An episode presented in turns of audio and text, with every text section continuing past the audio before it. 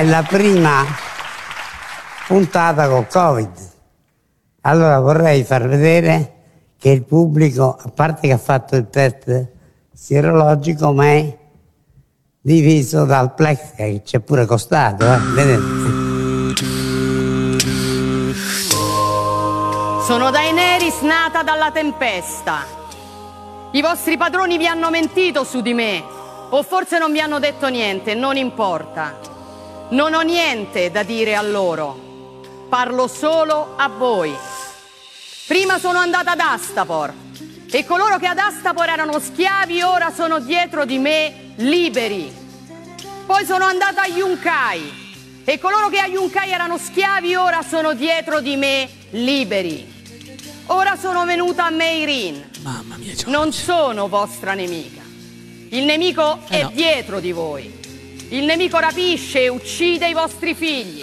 Il nemico vi offre solo catene, dolore e ordini. Io non vi porto degli ordini, vi porto una scelta e darò ai vostri nemici ciò che meritano.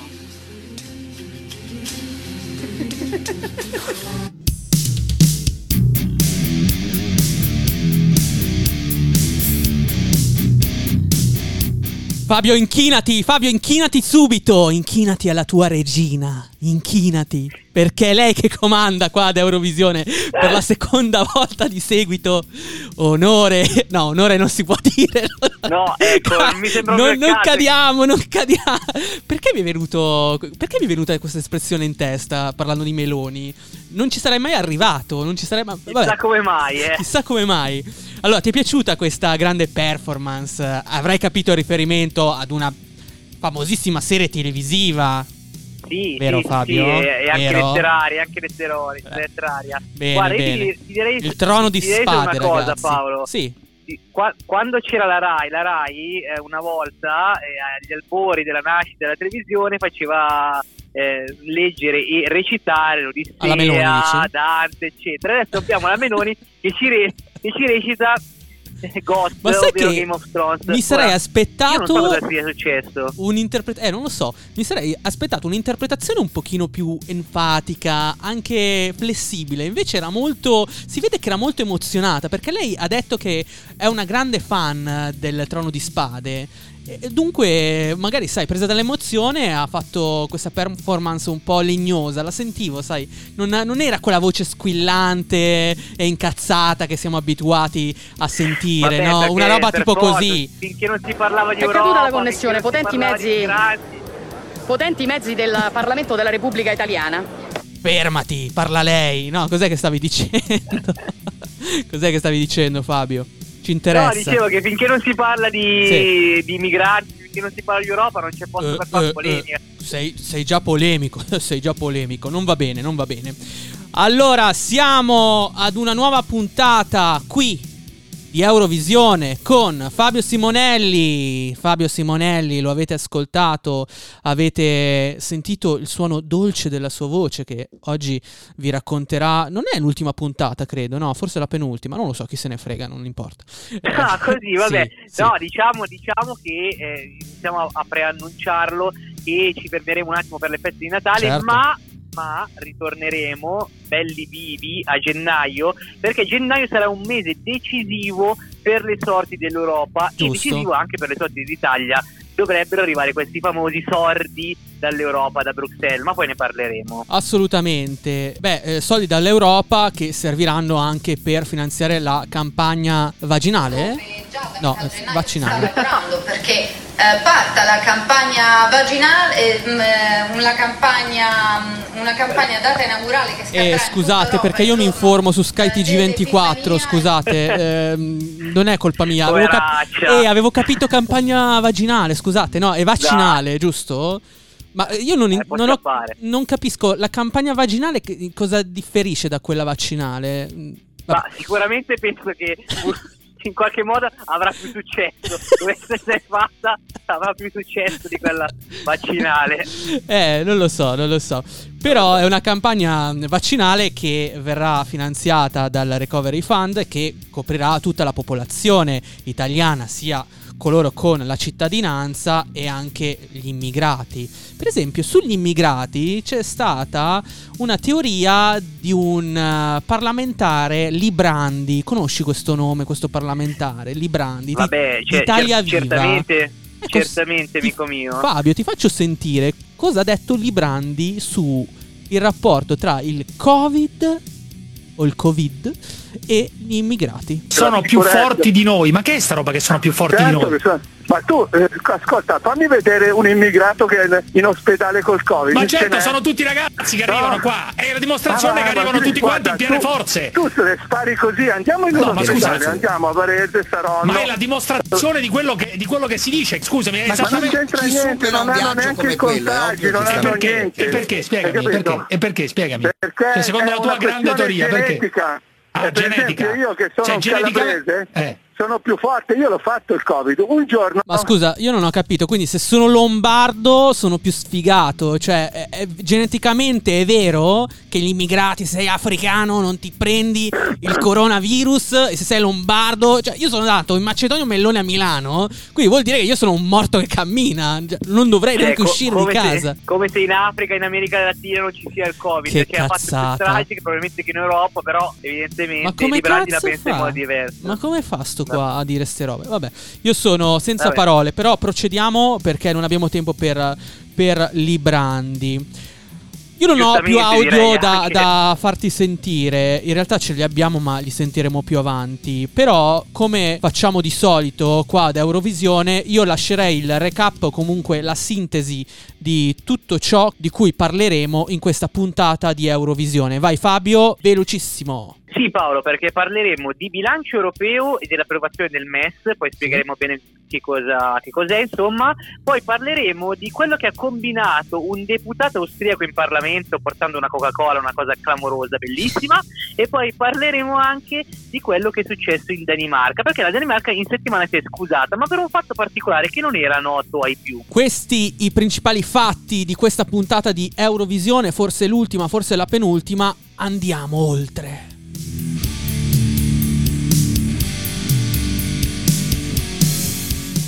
È stato approvato il bilancio, il bilancio. Ragazzi, è una grande notizia. Però chi ha vinto, chi ha perso? Abbiamo vinto noi che abbiamo adesso a bilancio 1880 miliardi o hanno vinto gli stati canaglia come li abbiamo definiti Ungheria e Polonia che sono riusciti a avere una, una sospensione del, del, come posso dire, eh, delle azioni legali e anche pecuniarie che l'Europa avrebbe mosso contro questi due paesi accusati di aver infranto lo Stato di diritto. Fabio, diciamo, diciamo com'è andato questo ultimo summit europeo svoltosi nella scorsa settimana.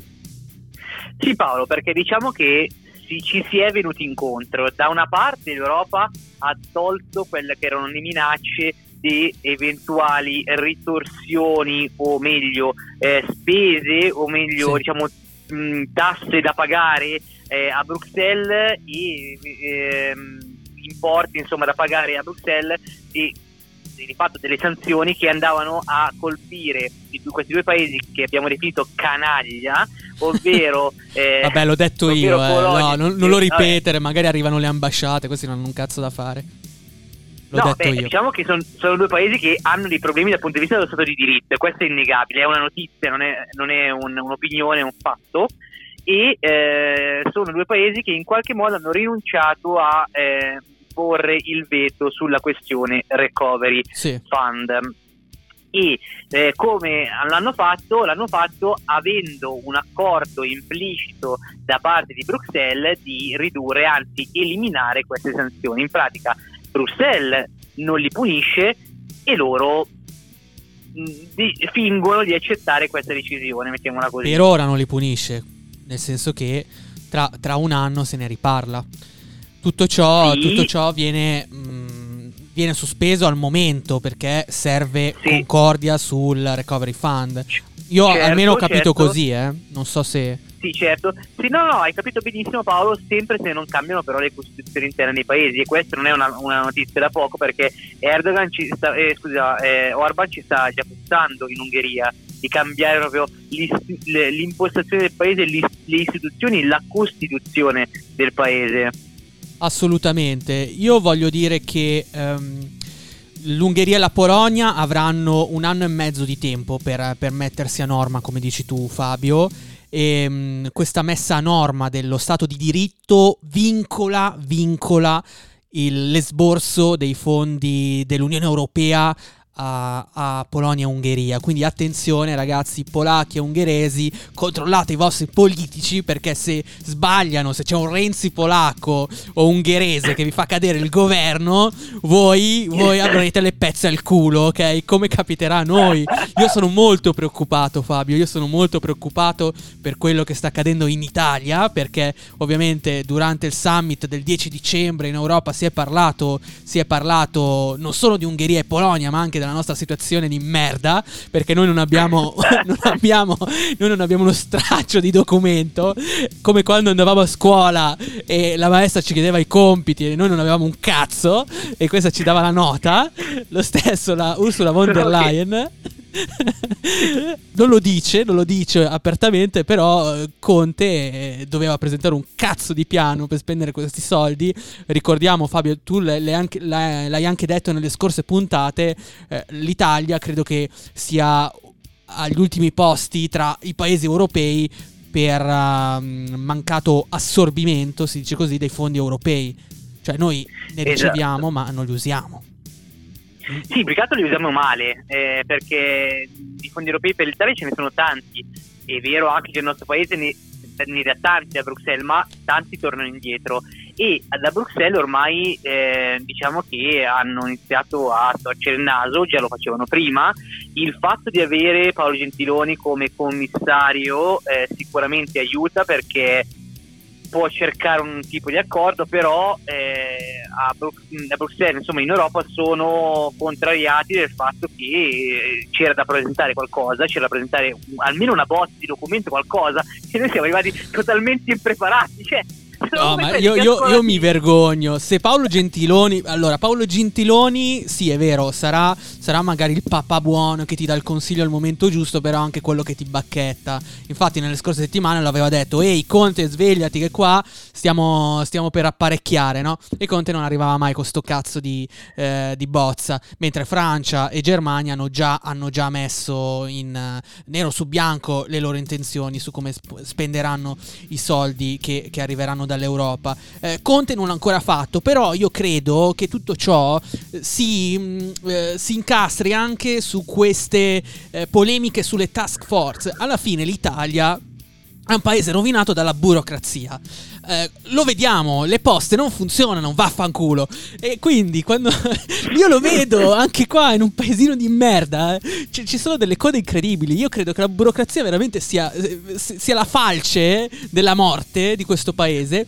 Perché eh, incastra tutto e adesso Conte, che viene accusato di essere il nuovo dittatore dell'Italia del Recovery Fund, in realtà lui sta eh, anche in una maniera furba eh, eh, utilizzando le task force per andare oltre ai litigi e a, alle- a- così, agli spintoni della maggioranza perché ognuno vuole accaparrarsi un po' di soldi. Io lo capisco anche da questo punto di vista. Eh, devo dirti la verità fino a ieri eh, lo, lo insultavo. Cioè ogni volta che lo vedevo la- in televisione dicevo oh sto cazzo di, di nuovo Hitler è arrivato il nuovo Mussolini vaffanculo da tutto alle task force. Però oggi magari leggendo un po' di cose io capisco che questa burocrazia spesso porti all'inazione, porti a non fare un cazzo. E questo l'Ursula von der Leyen l'ha capito, lo ha capito anche Conte, perché gliel'ha detto chiaramente, qua se non presenti un cazzo di piano, tu, tu, i soldi non ce li hai, però pezzo di merda, il debito l'abbiamo fatto anche a nome dell'Italia, quindi lo pagherai, anche se non ti arriveranno i soldi. È per questo che adesso Esatto. c'è uno scatto enorme, Fabio. È per Sì, questo. eh, più che altro ah, um, ci sono un paio di cose da segnalare. Il fatto che eh, Conte recentemente, non meno di dieci giorni fa, è andato dalla Gruber a 8 e mezzo a dire candidamente non siamo pronti, cioè come se fosse la cosa più normale nel mondo. Eh no, E è una fake parlando- news, è una fake news questa, Fabio, è una fake news. Ti ricordi quando Conte veniva accusato? Eh, ma guardi, siamo un po' in ritardo. No, no, è una fake news. No, invece adesso, questa settimana, Eh no, infatti. Sm- smentisce No, se infatti, stesso. È Casalino, forse. No, no, infatti. eh, cioè, di, di fatto l'aveva ammesso perché comunque eh, aveva detto no, eh, non riusciremo a essere pronti per cioè saremo pronti perché lui a, domanda ma l'Italia riuscirà a essere pronta Abbi- abbiamo sentito eh, più volte che potrebbe non essere così lui aveva appunto accusato di fake news quando in realtà di fatto era così nel senso poi al- all'interno della puntata aveva in qualche modo eh, detto ok per dicembre non ce la faremo ma per gennaio saremo pronti. Il problema è che ragazzi da, era da farlo eh, entro, dice- entro dicembre anzi entro l'inizio di dicembre perché poi il Consiglio europeo era il 10 in- eh, la, la prima stesura eventualmente doveva essere fatta intorno al 3-4 di dicembre. Siamo al 14 e non c'è un documento, un documento. Ti ricordi, questo eh, ne avevamo parlato anche nelle eh, vecchie puntate, che Calenda, sempre 8 e mezzo, si era E presentato come faccio a non con- ricordarmi Calendoni? con, Sì, questo, certo. con questo bellissimo dossier che aveva accusato di essere tipo la tesina delle scuole Ah, medie sì, dai, cazzo. che era la famosa bozza per il recovery plan stiamo parlando di novembre ecco da quel momento eh, a, a fine adesso praticamente non è successo nulla di nulla cioè siamo rimasti con questa schifezza di documento perché Sì. un documento di qualche pagina rispetto a mh, tutto il, la mole di lavoro che era stata fatta dagli altri paesi questo è un dato cioè questo non è un- un'opinione ma È è, fattuale, è fattuale, come direbbe un direttore a noi caro, è fattuale. È vero, è vero, è fattuale. È fattuale anche che nella bozza ci siano 9 miliardi per eh, la sanità e 10-14 per la parità di genere. Non entro nella discussione. Poi, allora, questi dati dobbiamo prenderli per quello che sono, perché poi verranno limati dall'Unione Europea. Quindi stiamo calmi, non, non c'è, non c'è Sì, pericolo di esatto. assurdità Ricordia- varie. ri- Ricordiamolo bene come funziona il meccanismo, Sì. cioè i paesi propongono e fanno appunto eh, delle bozze di documenti in cui Sì. si dice noi vorremmo utilizzare i soldi che ci date così, così e così. Sì. L'Unione guarda, eh, passano in commissione bilancio dell'Unione, Sì. ok? Se vengono approvati, a quel punto lì eh, si ricevono i fondi, però è comunque l'Unione che controlla, esattamente come noi po- quando si porta un progetto di ricerca. Sì, diciamo che di mezzo poi ci sono le ratifiche parlamentari che ci prenderanno due mesi circa e il recovery verrà- dovrebbe essere accettato dai meccanismi europei più o meno a gennaio a febbraio. E la prima tranche, cioè i sordi, e la pila, eh, che- come, come la chiami tu, la grana, arriverà, la, la prima tranche dovrebbe arrivare a giugno, ok? Dovrebbe arrivare Esatto. a giugno. Uso il condizionale perché mi fa paura Renzi, io lo dico. Renzi mi fa paura. Sperando che non faccia cadere il governo il 28 dicembre perché eh, fa- stanno facendo questa data, eh, stanno facendo questa data. Allora, eh, Sì. Fabio, io sul summit europeo sarei abbastanza saturo di questo argomento. Ci sarebbe da dire anche che non si è parlato solamente di recovery fund, ma si è parlato anche di economia verde, quindi del- dell'obiettivo di tagliare del 55% le emissioni di CO2 Emissioni. entro il 2030. Dunque i paesi dovranno utilizzare quei soldi anche per riammodernarsi da un punto di vista ambientale. Dunque, questi temi del summit europeo e di quello che aspetta o ci aspetta nei prossimi mesi.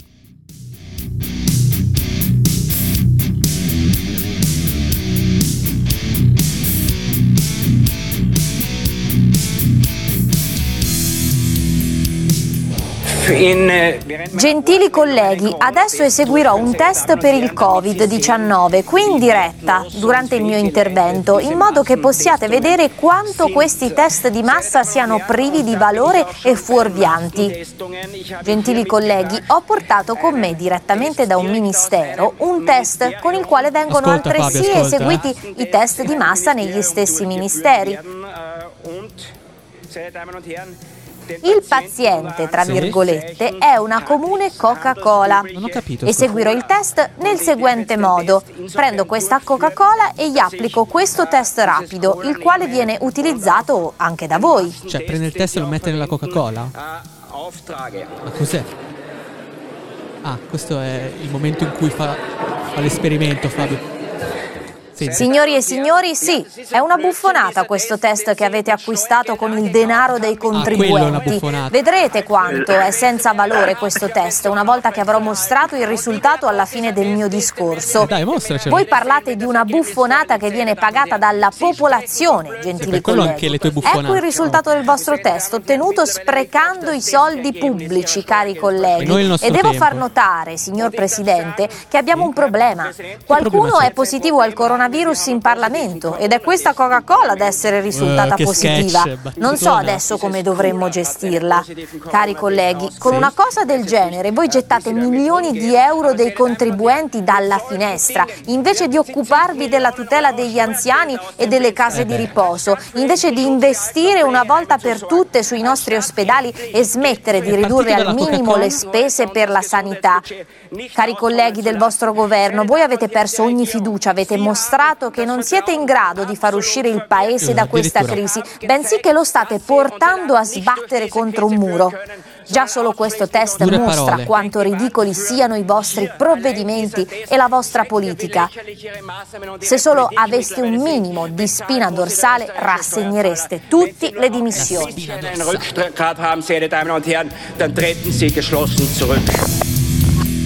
Allora, noi la spina dorsale ce l'abbiamo, ce l'abbiamo e da utilizzando la mia spina dorsale dico che questa è una cagata immensa.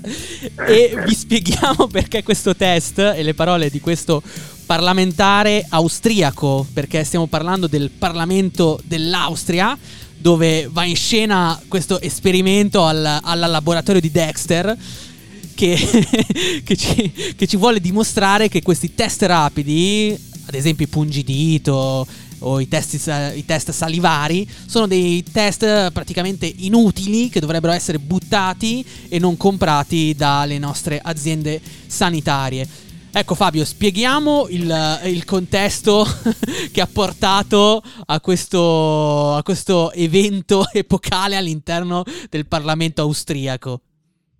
Ah sì Paolo, perché quello che avete sentito è il segretario generale del FPO, che è un partito diciamo, nazionalista di destra populista, Eh sì. che si chiama Michael eh, Schnedils. ok? E ha portato Schnedils, e ha, e ha portato appunto eh, come dimostrazione un bicchiere, anzi una lattina di Coca-Cola che pare sia stata trovata positiva al coronavirus. Ora vi spieghiamo perché è stata trovata positiva dal co- eh, al coronavirus, perché è piena di un reagente che in questo caso appunto ha reagito, un colorante ha reagito con il test e quindi effettivamente è risultata positiva. Questo è mm, insomma una buffonata effettivamente Cioè, quindi possiamo esclamare, possiamo esclamare un grazie al cazzo. Cioè, Schneidlitz, Sì, esatto, grazie. cioè, è come se usassi un pennarello. sì. Esatto, qualsiasi cosa che avesse un colorante poteva risultare positiva, dalla Coca-Cola a un test di gravidanza o cioè, ah, banalmente anche le merendine, per esempio, le merendine con dentro i coloranti potevano essere positive al coronavirus, secondo questo Quindi, cari capito? ascoltatori, se volete fare uno scherzo a un amico. Comprate un test oppure uno scherzo alla vostra ragazza, perché no? Un test di gravidanza.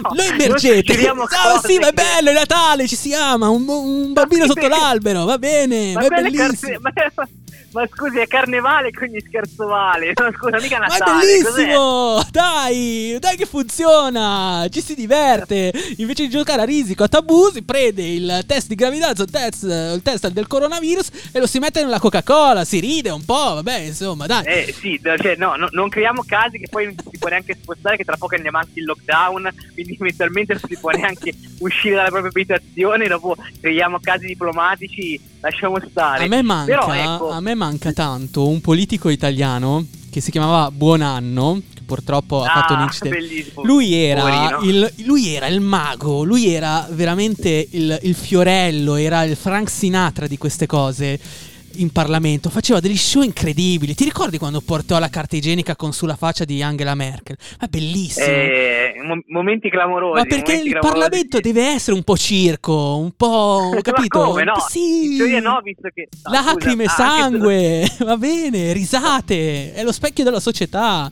è bellissimo. Ma grazie agli amici austriaci, grazie che ci riportate al concreto. Ma que- poi non so, cosa, lui cosa voleva dimostrare? Perché io all'inizio ho detto, beh, questo è il solito complottista. Sapete che c'è una vagonata di merda complottista per- nel web, soprattutto sui vaccini. Per esempio, eh, si è detto che la prima vecchia decrepita che è stata vaccinata in Inghilterra sia una morta, cioè un'attrice morta e che sia resuscitata. Non so che cazzo è successo. Nonostante ci fosse tanto di, di video di lei vivissima, bella tranquilla sulla sedia, vabbè. Io non vedo l'ora che il vaccino venga fatto in diretta TV da Di Maio. Lo voglio vedere infilzato. Ah!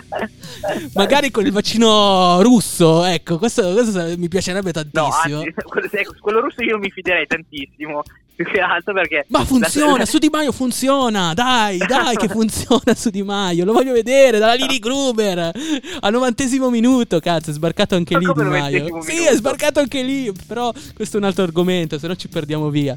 Ecco, tornando in Austria, scusate, eh, queste divagazioni, tornando in Austria, ehm, dunque, questo, questo parlamentare si, si lamenta, si lamenta praticamente dell'efficacia dei, dei test, Fabio.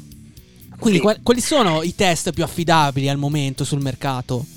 No, sono sicuramente quelli ehm, eh, nel naso, cioè i tamponi appunto con il famoso stecchino eh, che eh, ti infilano nel naso, quindi quelli in naso. Poi dopo fai così. faringieri, ok? Eh, cosa? Dopo fai così. Giusto? No, ecco, vabbè. Allora, vedo che sei particolarmente in forma stasera, però, però la cosa in realtà che mi ha fatto sorridere, perché poi mi sono andato un po' a indagare la, la- la faccenda e ho, visto che effettivamente non è l'unico che ha avuto questi show clamorosi di dimostrazione del fatto che Sì. il coronavirus, cioè o meglio, i, i test eh, rapidi non fossero, secondo appunto queste, queste persone, eh, particolarmente affidabili. C'è chi Sì. ha fatto di, di più e chi ha fatto meglio, ed è il presidente della Tanzania. Vogliamo un attimo fuori dall'Europa? Presidente della si chiama? Tanzania. ok, va bene, va si bene, chiama andiamo. John Mugufuli. Si Scusa, puoi ripeterlo? John? John Mugufuli. Ok. Eh, non è una Sì, cosa appunto. razzista, eh, Mugufuli, cioè il suo cognome? No, è il suo cognome, sì, sì, non nome è e una presa in Eh, no. No. perché non mettermi in bocca parola che non ho detto? Semplicemente era insospettito questa persona dall'Organizzazione Mondiale della Sanità, ok? E aveva deciso lui stesso di indagare sui risultati del test. Quindi ha inviato all'OMS dei Sì. campioni di test fatti su una capra, ok? Una quaglia e una papaya. Tutti i risultati positivi secondo lui. Ora, io ancora ancora ci posso arrivare sulla capra, nel senso vuoi dimostrare uomo-animale, va bene, a parte che poi è dimostrato il fatto che anche gli animali possono prenderlo. Dicevo, ma perché la papaya? Per quale motivo? Cioè, Ma vabbè. Mugufuli, ma non ci rompere i coglioni. Ma, cosa- ma, che, che- ma che- ma che specializzazione ha Mugufuli, Gugufuli, Rubufuli? Come cazzo si chiama? Ma che è un medico? Cos'è che fa nella vita sto qua, oltre a fare il politico? Il pre- No, fa la presidente della Tanzania, cioè questo è il suo lavoro, Ah, fa il presidente della Tanzania. Vabbè, Eh, eh, mi fido, comunque- mi fido di, di Comunque, no, allora, allora, in Eh. tutto questo discorso mettiamo un po' di ordine perché c'è un fondo, una cosa seria, che è effettivamente i casi di falsi positivi, come abbiamo avuto anche tanti in Italia, certamente. Certo. Però, ecco, questi possono essere legati semplicemente alla carica virale del, del virus. Se appunto la carica virale è bassa, è possibile che in alcuni casi ci possano essere dei falsi positivi o anche dei falsi negativi non registrati, questo sicuramente. Però da qui a far passare questa buffonata dei tamponi rapidi come eh, dei, dei tamponi che danno sempre il risultato positivo anche alle Coca-Cola, effettivamente No, è, no, è eh, troppo. è no, troppo. vabbè, questo è un grande show. Noi, noi lo consideriamo un grande show e ovviamente non consideriamo questo esperimento valido da un punto di vista scientifico. Sabato sera si sono vissuti momenti di sconcerto e di indignazione. Qualcuno è entrato illegalmente nel sistema di filodiffusione fatto impiantare dal comune per le strade del centro e ha sostituito le melodie dei canti di Natale con un audio di tutt'altro genere, gemiti e sospiri a luci rosse. Che bell'ambiente, Vies. Le nenie natalizie avevano lo scopo di attirare clienti nei negozi e rendere il clima di Vieste più consono alle feste, ma d'improvviso la città è stata presa dal panico, con gente che si chiedeva da quale negozio provenissero i gemiti e mamme che tappavano le orecchie ai bambini. Ma era solo la filodiffusione comunale attaccata. Ma come da quale negozio provenissero i gemiti? Ma ti pare? No, allora- la polizia municipale allora- che andava per negozio e negozio. Oh, ma qua c'è, c'è qualcuno che sta a scopare. Ma, ma ti pare? Ma che, ma che No, servizio la co- giornalistico è? Mamma mia. È una cosa bellissima Paolo, perché questo è un servizio di Telenorba, quindi la radio, cioè la, televisione Eh. e radio anche pugliese, ma Sì. eh, la cosa, cioè, ci sono una serie di, ehm, di chicche all'interno di questo servizio che non so se hai notato, per esempio No. gli up sound del- dei famosi filmati porno eh, hackerati al posto delle canzoni natalizie. Ora, giustamente è una notizia che fa colore e può in qualche modo poteva diciamo essere interessante per, ehm, Tu per dici già, già anche perché- utilizzare il termine hackeraggio è sbagliato in questo caso. Non c'è nessun hacker, probabilmente. Mm, allora, diciamo che eh, la notizia è qualcuno che si è infiltrato all'interno eh, dei de- della- del comune appunto di Vieste, eh, comune Eh, che è solito durante il periodo delle Eh, feste certo. mandare oltre alle classiche luci anche delle canzoni natalizie appunto e appunto sembra che abbia messo invece delle- dei, dei filmati porno e quindi degli, degli audio degli audio pornografici ma la domanda vera è ma perché mettere gli up sound? Cioè, per Ma motivo? perché? Perché alla fine nell'atto sessuale, l'atto sessuale è un atto d'amore, cioè è meglio della canzone di Michael Bublé, capito? Ragazzi, su TikTok, su TikTok c'è di peggio, c'è di peggio. E che sarà? Che sarà No. una clip di Valentina Nappi o di Sasha No. Gray sotto Natale? Ma dai, ma si compra anche meglio, ma si sa, dai. No. Entri, magari sai, sei curioso. Oh, arri- arriverà da lì il gemito. Eh, proviamo ad andare nel negozio di borse. Ma dai, che funziona. È una strategia di marketing. L'ha detto anche la giornalista. Incredibile. Allora Paolo, eh, diciamo che il comune poi di Vieste tra l'altro si è scusato per la brutta figura eccetera e Eh. eh, al di là del fatto che comunque possa essere una cosa in qualche modo grave, Sì. ma fino a un certo punto fa anche sorridere un po', Sì, ecco, no, fa fa un po' meno sorridere la vicenda che eh, riguarda la Danimarca e quindi Certo. torniamo al, un po' alla nostra scaletta perché il primo ministro danese si è scusato con 22 bambini che furono allontanati dalle loro case in Groenlandia negli Sì. anni 50 per un esperimento sociale completamente fallito, ok?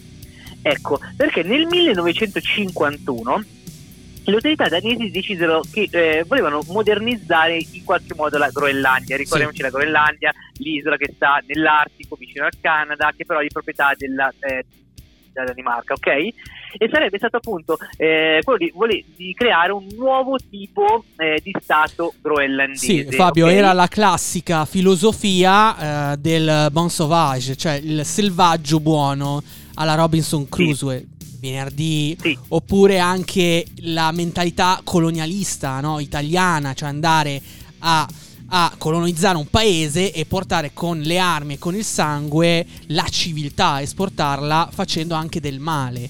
E questo è un piccolo esempio di, di quella mentalità, della mentalità di- del colonizzatore europeo che cerca di imporre la sua civiltà ad un'altra civiltà, in questo caso il popolo Inuit della Gli Groenlandia. eschimesi. Gli Gli eschimesi.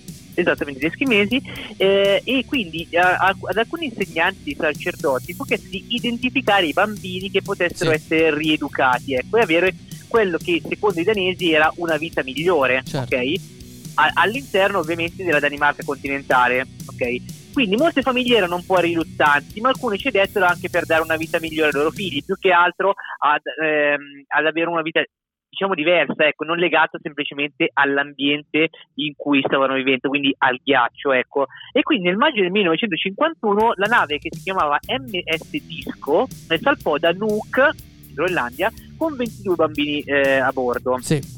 Tra l'altro, tra questi, eh, tra questi bambini c'era Helene Chiesen, che ora ha eh, 75 anni, Sì. ma all'epoca ne aveva 7 e ha raccontato alla BBC, quindi comunque una In un documentario, certo. Esatto, che sua madre, che era rimasta sola con tre figli do- eh, dopo la morte del padre, Sì. le aveva detto che la Danimarca era una sorta di paradiso, ok? E quindi non doveva essere triste. All'arrivo, però, i bambini furono privati del contatto con tutti i loro parenti. Eh, groenlandesi ovviamente, con, eh, c'erano anche diciamo, delle difficoltà a capire il danese ovviamente, Certo. nelle nuove famiglie affidatarie, ovviamente eh, è una lingua completamente diversa, anche proprio con, con radici, con fonemi diversi, insomma completamente differente. Trovarono Quindi- molte difficoltà nell'adattarsi a quell'ambiente. Esatto, Eh, in realtà ehm, Elena ha saputo che il, il vero motivo per cui era stata portata via è solo nel 1996, quindi Mm. a 52 anni, ok? Sì. E senza aver mai più ricucito il rapporto con sua madre, ok?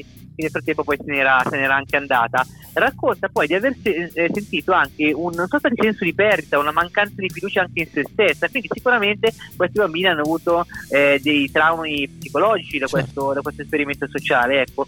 Più che altro eh, la notizia appunto è tornata alla ribalta in questi giorni perché eh, la Danimarca si è scusata ufficialmente attraverso la parola dei propri dirigenti, dei propri politici, dicendo fondamentalmente abbiamo sbagliato, scusateci, eh, non dovevamo neanche permetterci di fare una cosa del genere. Fabio, le scuse arrivano direttamente dalla premier danese Mette Frederiksen, per Sì, averlo esatto. pronunciato giusto, che ha, che ha espresso le sue scuse 70 anni dopo.